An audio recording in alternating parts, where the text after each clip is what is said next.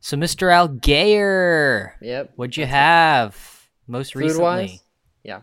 Yeah, Um, food I just I was feeling sickly, um, as I hadn't eaten in a while, and I figured Mm. that the brownies that I consumed first thing in the morning, followed by um, a potato chip entree, caused some sort of disturbance. But really, so uh, it, it, it felt like I'd eaten too much. But turns out I hadn't eaten enough. So then I forced down some nutritious food uh, in the form of a smoothie and an English muffin. And boy, oh boy, am I feeling um, at the top of the world. If- Peachy.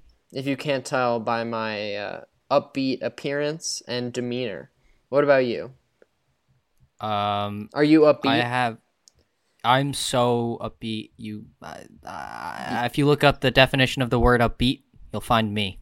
You're fresh off a uh, a Marate family dinner. Are the rumors true? It's true. Can you The confirm rumors are true. these allegations?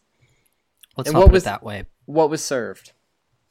Well, if you must ask, um, my mom, uh, well, my whole family is really stressed out by this whole election thing that's happening. Um, I don't know when this episode's going to be out, but as of yet, as of recording, we we don't know what what happened. So maybe Yeah, maybe we'll upload this, and this will be horribly out of date. But We're six electoral points short. Come on, Nevada. Um, come on, come count, on. count your votes fast. If only um we'd been allowed to start counting the votes prior. It's almost like hmm the GOP planned for this so they could sue and take it to the Supreme Court to try to preserve Donald Trump's presidency because he doesn't want to lose the executive privilege and then be sent to jail. Parth, does that logic track? Or do you think this is a QAnon uh, conspiracy? Trent, that's um, absolutely ridiculous. Mail-in ballots are a fraud. They're corrupt. Um, let's not even get into it. I don't even want to get into all the million ways, millions of ways that you're wrong. Do you know how on Instagram now, whenever there's something that's vaguely political, there's the little warning sign Yes, that's that this says may this- not be true.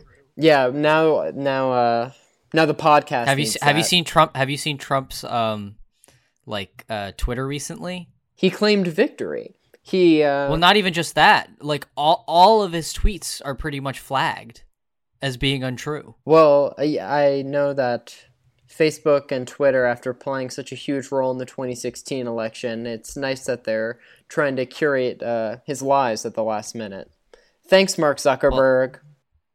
anyways, to get back on point, um, we my mom didn't feel like making anything. We were like, ugh, whatever. So I have like several, several packs of like ramen from my dorm that I never Yeah. ended up eating. you are a broke college student. it's a rite of passage. That was a really cool trend. Thank you for doing that. Um, so let me guess, you but ate anyways, the we- ramen in a nostalgic venture to re-explore your uh, your days of university. Is that right? My well, my mom fried up some vegetables and then like did a whole thing with the ramen, spiced it up, made it tasty, you know, the works. And um, she she put that she made it for me, and um, I had that. Then I I tried watching some like Star Wars scenes to cheer myself up, and I was hit with Star Wars Episode Three. You know, the one where democracy falls, and I was Revenge like, oh, I Sith. can't even. Yeah, I can't. I can't. I can't even escape it. Going to Star Wars. So let's talk more about these assorted Star Wars clips. Was it just like a best of compilation on YouTube? No, I mean I I own the movies digitally, so I was just going You're just skipping going through them? Through 'em. So Yeah. Parth, I saw a Star Wars commercial today. It's like the Lego Star Wars Christmas special. Have you heard about this? I've not. Oh, do you know what the original Star Wars Christmas special is that has now been like Yes. lost in time? It's just a Lego version of that, which is so funny because people went through so much effort trying to hide the evidence of the first of the of the original version because it was so notoriously hated. Well, speaking of things that are notoriously hated, should we get on to our show? I'm implying our show is notoriously hated. No, no, no. I understood the subtext. Let's uh Okay. let's perform. Yeah. Cue the intro.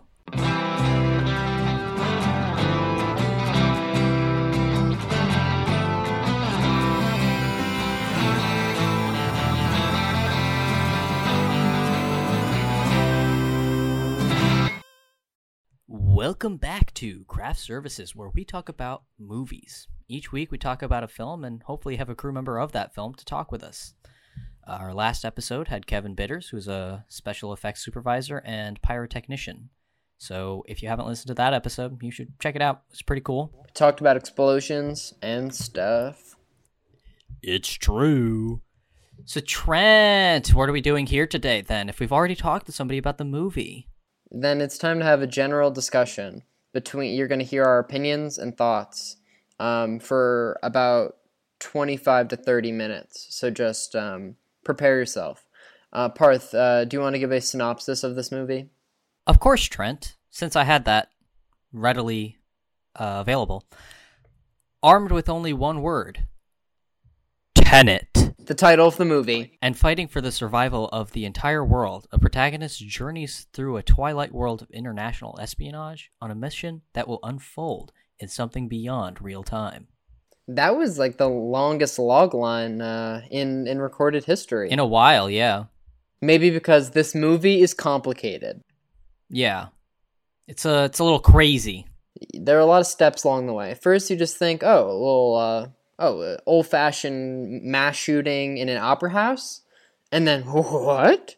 Time travel? Trent, did you know that this movie costed money to make? Yeah, yeah, that's a good point. Um, it it was exa- it was exactly two hundred million monies. Really? What did it make, Trent? Um, three hundred forty-seven point one million monies. Ooh, ouch. That's gotta hurt.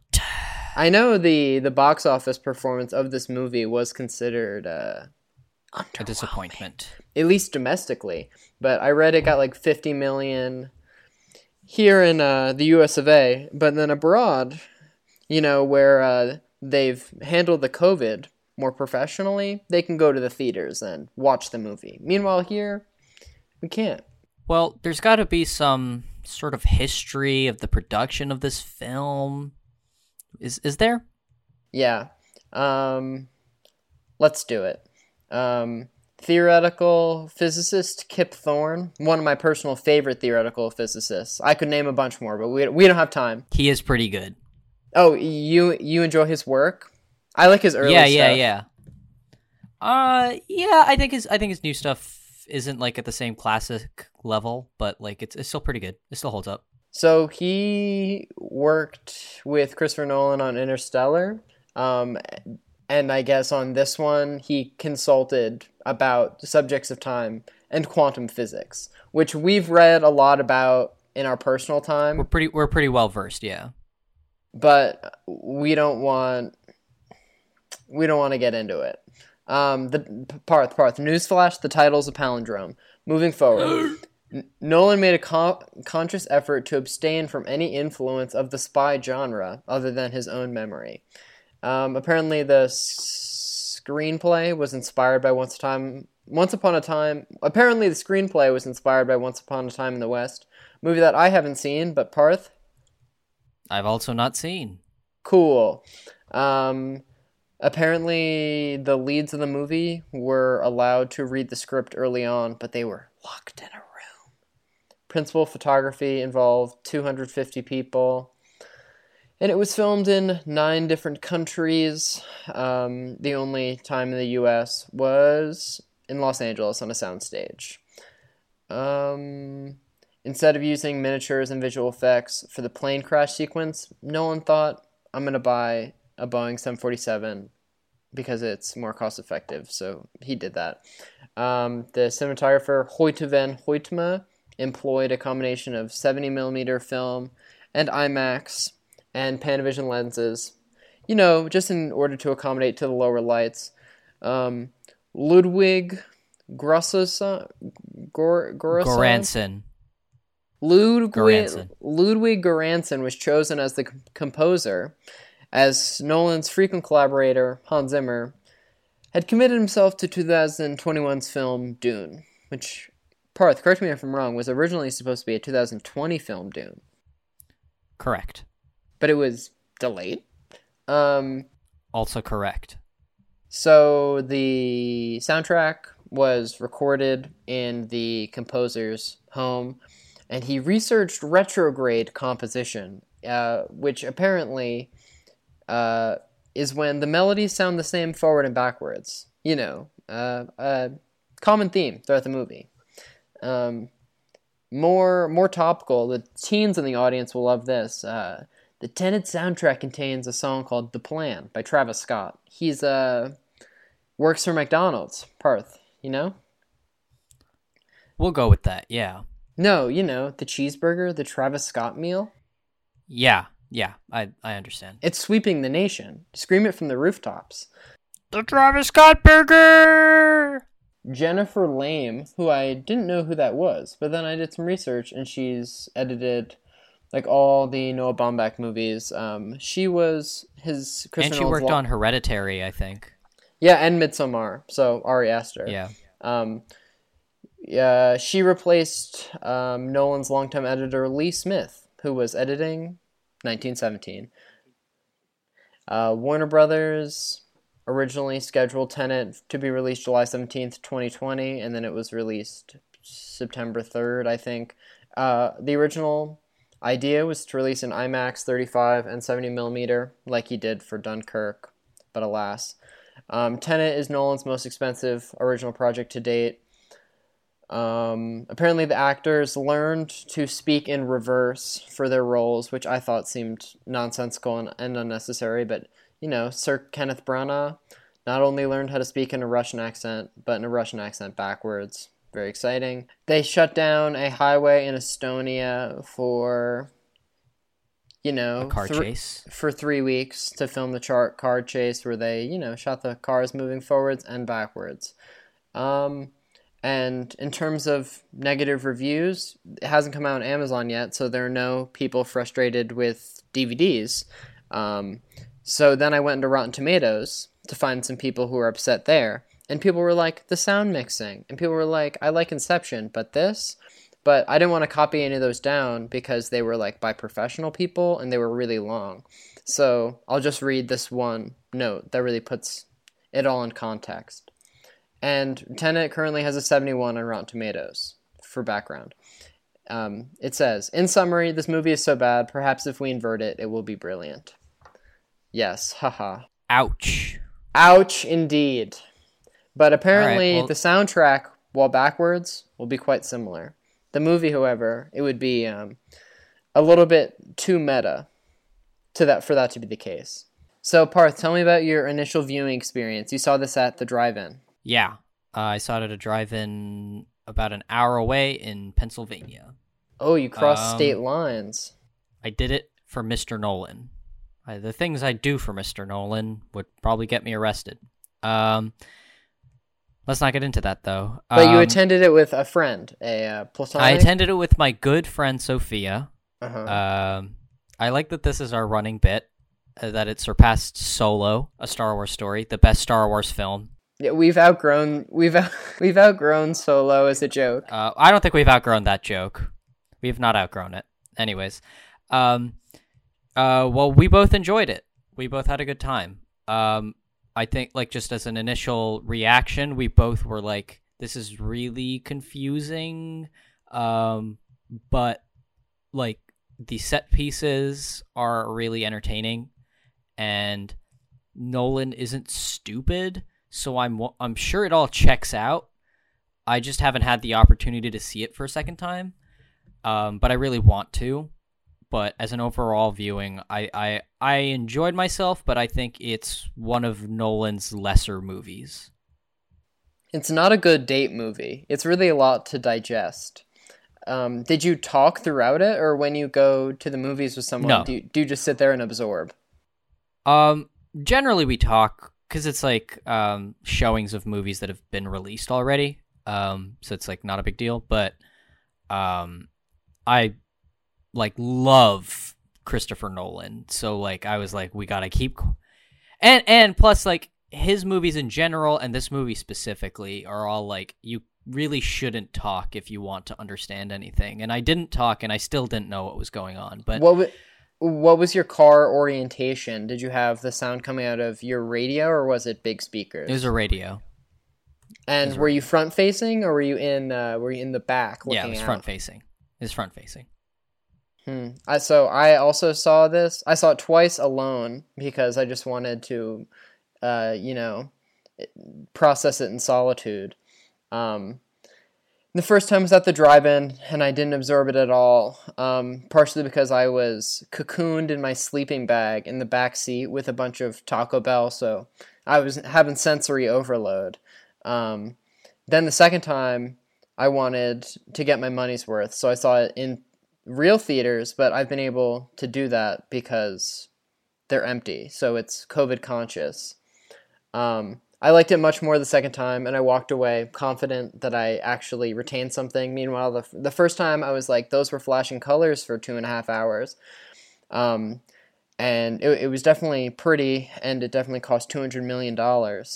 But I was frustrated with the sound also. Um, but then in the theater, it was, I had surround sound, and I was able to comprehend the dialogue well, let's get into the um, uh, production elements anyway, since you know whatever.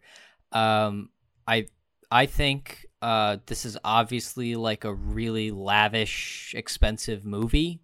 Um, it's pretty much James James Bond as done by Chris Nolan, um, with his you know flair and whatnot. Um, it's it's really meticulously made to like it's it's shot on like IMAX for a lot of it. Um, as usual, it looks really nice. Um, Hoyte van Hoytema is a good cinematographer. I've liked all of their pairing so far with Interstellar and Dunkirk. Um, it's we were talking about this with Memento, where Memento is sort of just shot. Um, it was just sort of shooting the screenplay to a certain extent. Um, but the screenplay was good enough that that doesn't really matter. I think it's somewhat of an opposite thing here, where you have a little bit of a messy screenplay that um, is really elevated by the production elements because nobody really shoots a movie anymore like Nolan does. He, a lot is made about how he doesn't like visual effects, and I don't think that's really true. He uses he uses visual effects a lot in places where it's necessary. He just doesn't use it for things that people would just resort to visual effects for. Um, I read that this movie had less than 200 visual effects in it, which apparently is. It was it was less than 300. It was less than 300. Uh, yeah, but what I read said a, a, romantic comedy typically requires more than that, and that Inception yeah. only required 500 VFX shots, even though one would think it would require infinite VFX shots. So it's uh, practical effects, Parth. Mm, suitable to yeah. my taste. And I, th- I think that the practical effects, if we're talking about pro- production design, it really makes this movie look awesome. It makes it like all of the time effects and all of that. It's really cool because I could s- completely see this type of movie being made with lots of visual effects um, being used so that they don't have to have people acting in reverse, um, dealing with this the the choreography of that whole thing. But Chris Nolan uh, puts in the work and puts uh, the actors have to put in the work to give like a physical performance. And i think it really shows and it's it it, it works. Whenever you make a movie focused around time travel uh, the device or mechanism in which that transports them back is either going to make the movie like feel immediately stupid or like feel very real. And i think like the militaristic like and like kind of like futuristic design of the time travel mechanisms i'm like this seems like it could be within our our grasp scientifically. Yeah. Yeah Parth, for sure. what did you think about uh, the truck chase? I thought it was awesome. Probably the best the, the, the it was the main action set piece I don't know if I would say that's the the main action set piece. Um, the, the, the final battle really just had me confused. I was like, well, well, let let let's let's just say that we're this is going to be a spoiler talk from here on out, so you can just skip to the end if you if you really want our rating. Um, but if if um Yeah, I don't know. I I I really really liked the car chase. Um, I really liked the. Weirdly enough, I really liked the fight scene in the kitchen. It was pretty. It was like pretty quick. Uh, y- But- yeah, no, John David Washington punching those guys was awesome. And apparently they did most of their own stunts. I also really liked the opera house set piece at the beginning. Yes, But yes, the motives, I was kind of confused. I was like, who are these guys? Are they just terrorists? Uh, who, Mhm. who who is this opera house? Like, what do the attackers want? Who's who does John David Washington work for? Like, and I know he's a spy for the CIA or like British intelligence. Who knows? Why would he be a spy for British intelligence? I don't know. This feels like a British movie. Isn't Robert Pattinson supposed to be a British spy? Yeah, but uh, John David Washington works for the CIA. Okay, that's fine. Um, Well, like, what did you think of the direction? Being that the most recent Christopher Nolan movies I've watched were Dunkirk, Memento, Dark Knight, and Tenet, um, I'd say this was most similar to Dunkirk, but I like Dunkirk more, I think. I, I agree. I agree Um, definitely. But I was agreeing with what you were saying before about this switch of like prioritization between script and visuals when talking about Memento, and how this one, the script at times didn't make sense, but it could you it could be used as a crutch because the visuals are so impressive, and you were kind of just like strapped in to the atmosphere.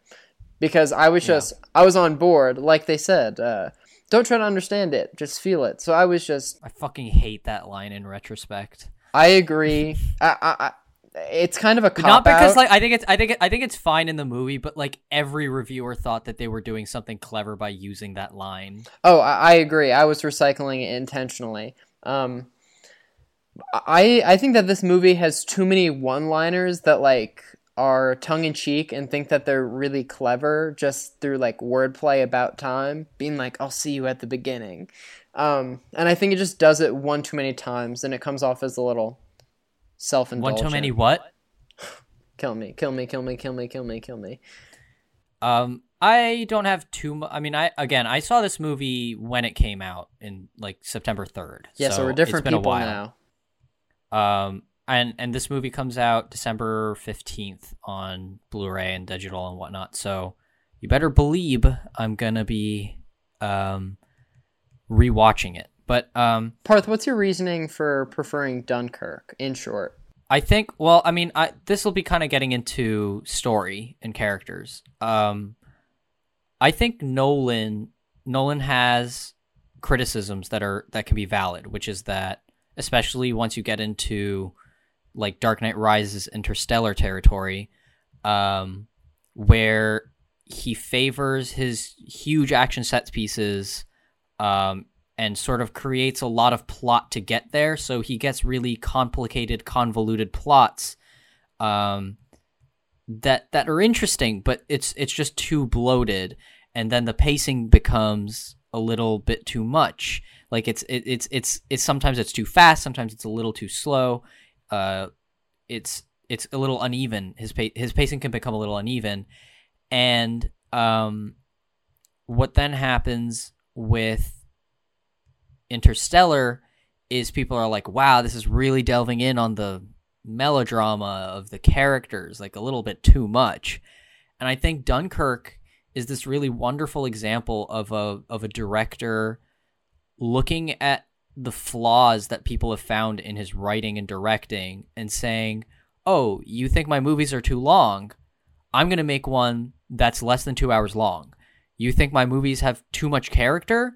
I'm going to make one where there's no characters. Like there there's no like like character backstory, there's no um there, there's nothing other than what we experience.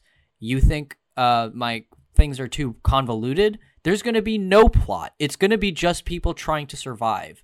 And it, it really, really works. It's a really, really good movie. It's really tight. It's it's an art film. I mean, it's it's it's really an amazing piece of art. And and I think Tenet is a step backwards because it feels like oh, I did that movie and it was great, and now I kind of want to just delve in back into the things I like again. Um, I want to do my big. I, I I have this cool high concept idea, and I'm gonna come up with a bunch of big things I want to do with that idea. Um, regardless of whether it all checks out, and and also like it's just too convoluted. It's too that the first third has like four different characters explaining things that required one character in one scene explaining. Um and it it's just it's just a it's I, I see this as like a really fun movie that's better than most movies that come out, but for Nolan, it's it's definitely a step backwards. So I think Dunkirk works primarily through the pacing established by cross-cutting through so many like different like vignettes and so it like keeps it moving forward. And tenet functions more like inception where it's like a group going from place to place. Um yeah it's a james bond movie. Yeah and so trotting adventure. So so i think tenet has too many stops along the way to the point where certain like I thought Priya's character and that whole subplot was kind of needless and it detracted from my dedication to the rest because I was just like there's one too many characters at this point. Yeah, and I think that's just a problem I, I, I don't know like if he like understands that it's convoluted and doesn't care or just doesn't like see that it is convoluted but it, it kind of weirdly enough operates the first half at least like a Mission Impossible movie where you get your mission briefing, this is your mission, you know, this is what you have to do.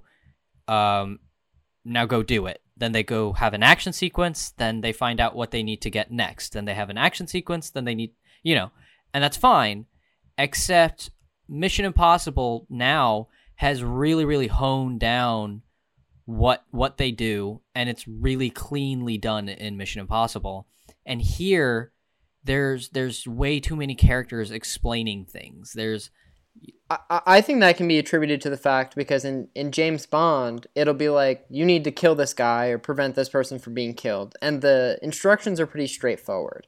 But here you have to deal with time travel.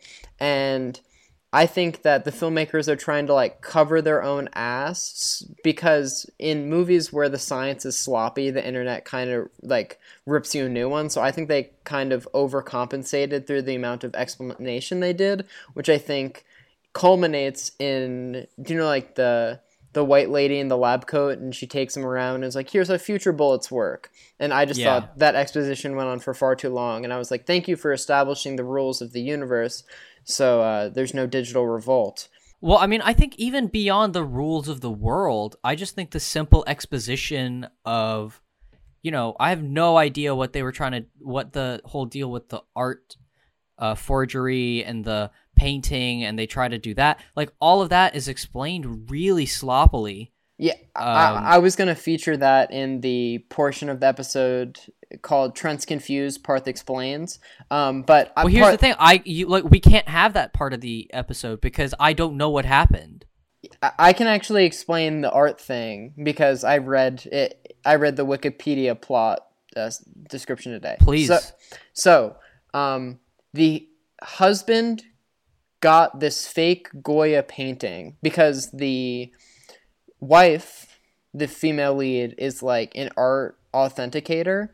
And so he got her to falsely identify that as real. And then he was holding it as blackmail against her that if he ever she ever tried to leave with her child, he would release to the presses that she was bad at her job and then she would be like blacklisted. I feel like is there not a simpler thing that's that, that was done? exactly my explanation. My, my, thought. I was like, that technically holds water, but it, it, it seems so unnecessary because her career, her career in the art world is not mentioned again. Yeah, and it doesn't. Again, I think, I think you're absolutely right in saying that this is more like Inception, like the most out of all of his movies, because you've got like the first half of the movie trying to explain what's going to end up happening in the second half.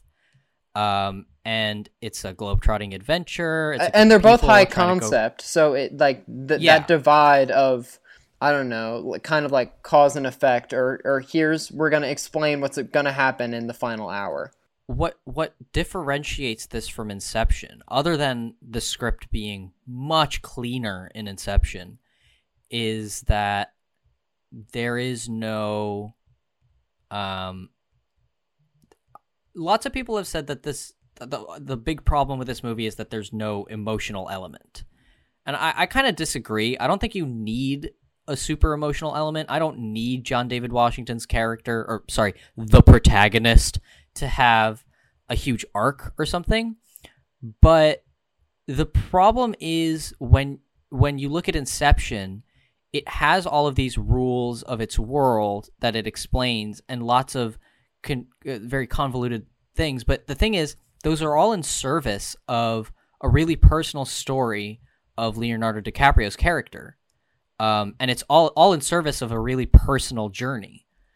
On the other hand, with this movie, it seems like a lot of things are happening, and they're just machinations that are of of the plot that are required for it to like for for certain key things that no like Nolan wants a plane to blow up.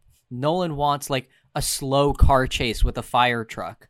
Nolan wants um a huge like shooting, you know, blowing up buildings in the Middle East section, you know. So he sort of create and like Nolan wants time to bend in on itself and have John David Washington fight the future version of himself. So he creates all of these really complicated ways for it to happen. And I think people would be. I, I think you can go one of two ways. One way is you got to just make it simpler. And if you don't want to do that, then you have to give somebody a, a bigger arc. Because they kind of give um, Kat, Elizabeth Debicki's character, an arc, sort of.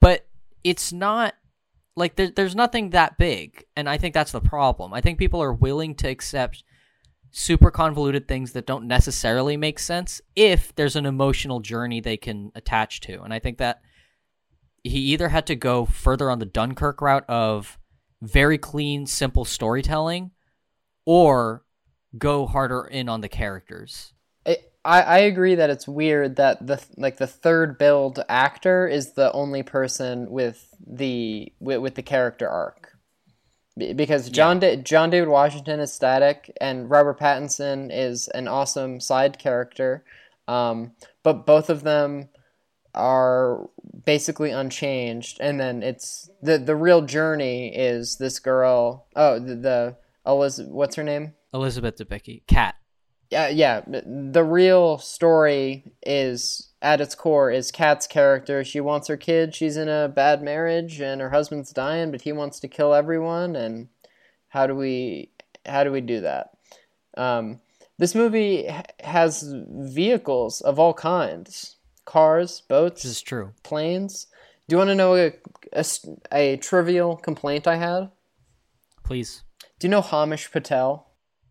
yes So do you know how he's brought in for the plane crash scene, right? hmm Then at the end, he's the one on the boat with Kat.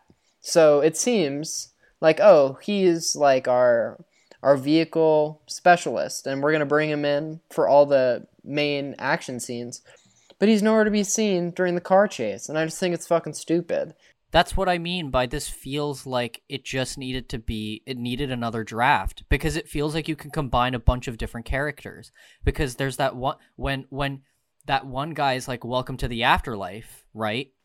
Mhm. Why can't why can't they condense that scene with the scene of the woman explaining the bullets and and like inversion? Yeah, also Those uh, don't need to be separate scenes. do you know how in like the final action scene there's there's like the red team and blue team stuff and suddenly there's just this like military white guy and the movie's Aaron look- Taylor Johnson. yeah the movie's looking at him like he's been here the whole time but me as the viewer i'm like who the fuck is this stranger and why is he suddenly so important And Wouldn't it have made more sense if that was Himesh Patel or something? that's what I'm saying.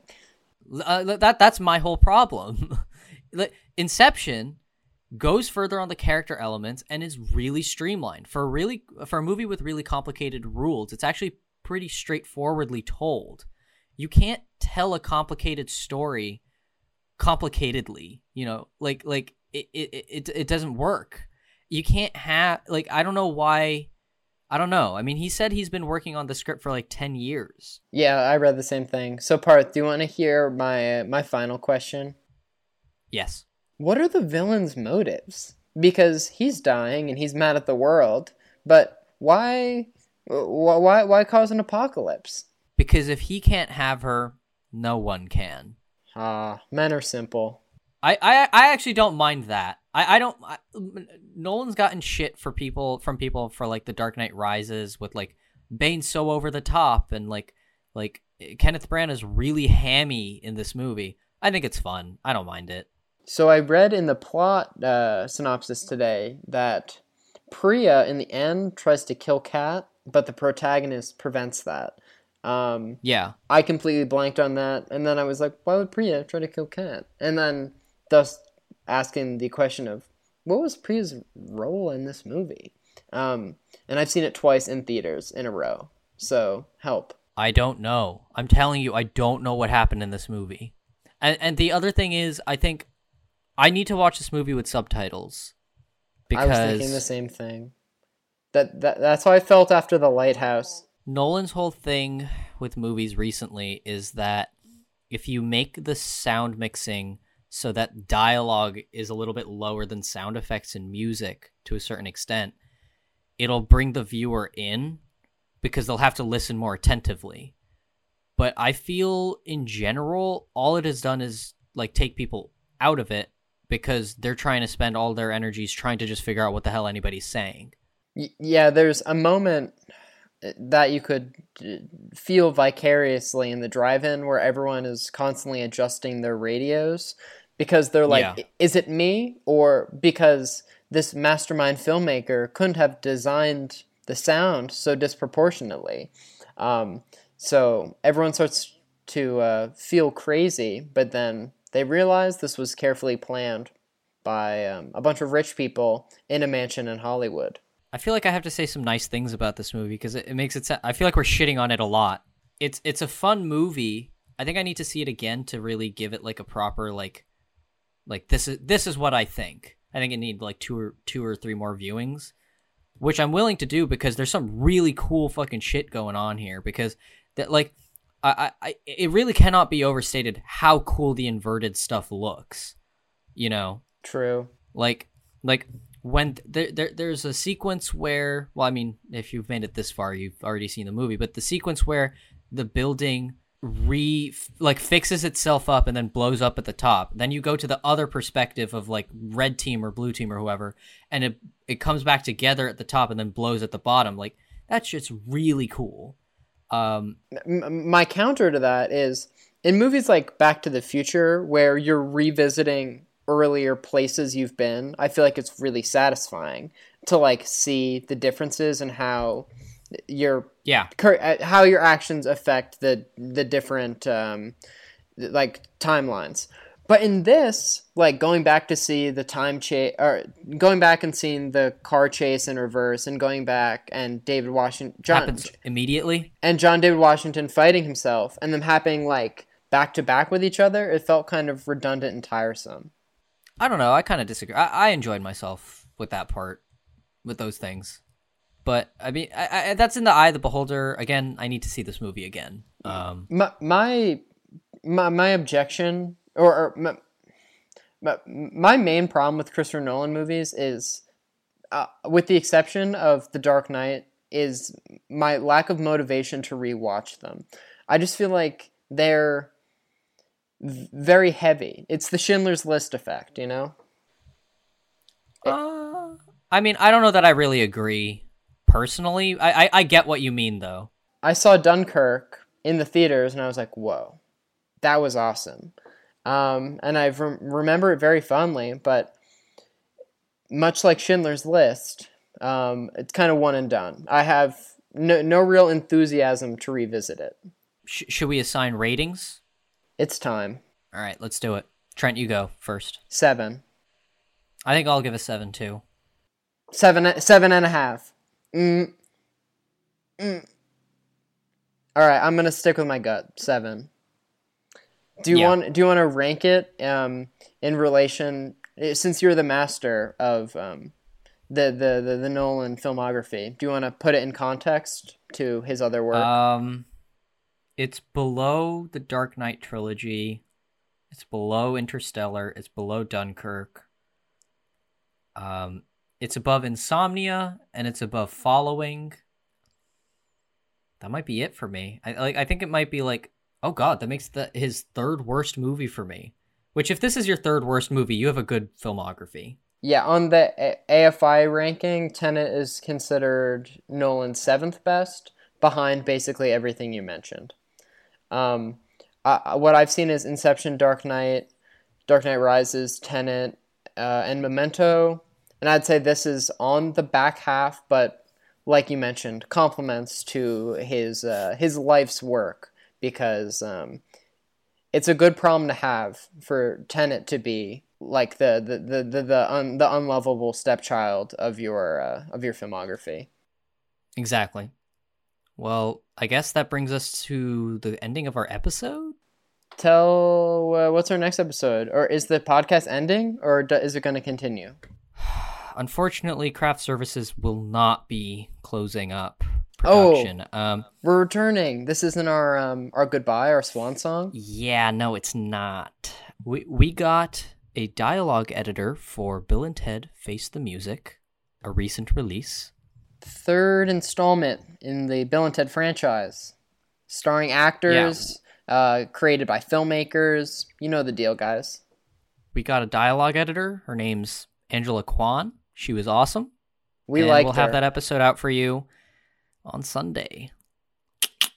Church Day, the day, our day of rest. And on that note, Exactly. goodbye. Now we're gonna leave. See you guys. I hope I never see you again.